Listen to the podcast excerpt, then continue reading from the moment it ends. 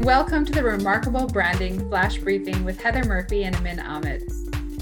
Today is a topic that I love. It's about technology. And we're going to talk a little bit about what your tech stack has to do with being remarkable. So, if you could just back up a little bit for us, Amin, on what you mean by tech stack, that'd be really helpful for some of us who are a little bit more creative and a little less technically inclined. Awesome. Okay. So the term tech stack refers to the different tools, the different technologies that you use in your business. So you may be using Gmail or G Suite for business and Dropbox. That comprises your tech stack. And sometimes there's a harmony between the tools that you're using and sometimes there's this dissonance and today there's three things i want to share with you in terms of how you can use your tech stack to be remarkable so the first thing is about having a good user experience through your website. Your website is probably the center of your tech stack. And when somebody arrives at your website and they don't have a good experience, that's going to turn them off and it's not going to lead to a, a new client or customer. And an example of that is that if you build your website on desktop, but you don't optimize it for mobile, that's a terrible experience because the majority of people right now are on mobile, whether they're sitting on the can in the bathroom or whether they're, you know, in their car waiting for a red light to change. And that's a really important thing. Mm-hmm. The second thing is producing, the second thing is reducing, I should say, friction and I've seen this over and over again. I've seen it done really well and I've seen it done really poorly. And what I mean by friction is that if somebody's trying to sign up for your service, are you asking them for their name, phone number, dog's name, birth date, you know, their, their child's? so you're asking too much information. That's that's friction to getting them to sign up. Mm-hmm. You really need to just know their first name and their email address, and that's it. You know what I like to think about that in terms of level of risk Mm. You know, like the how much risk can I expect them to take? I mean, if I'm going to give them a free course, for example, that's 12 mm-hmm. weeks, it's going to change their lives. I'm going to maybe want to know about their dog. You know, but if, you know, if I'm just wanting to give them a coupon code, I, I maybe don't even need to know their name. So the level of risk that I'm asking them to take, it's like a it's like a give and take right so exactly. like if they were actually purchasing something from me and their information was the currency what is the value I'm giving them in terms of what I'm asking for.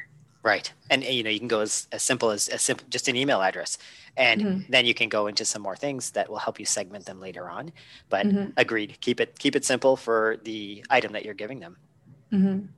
Now the last part is really important is that if your tech stack doesn't uh, connect with what they're already using, you're going to end up having drop offs.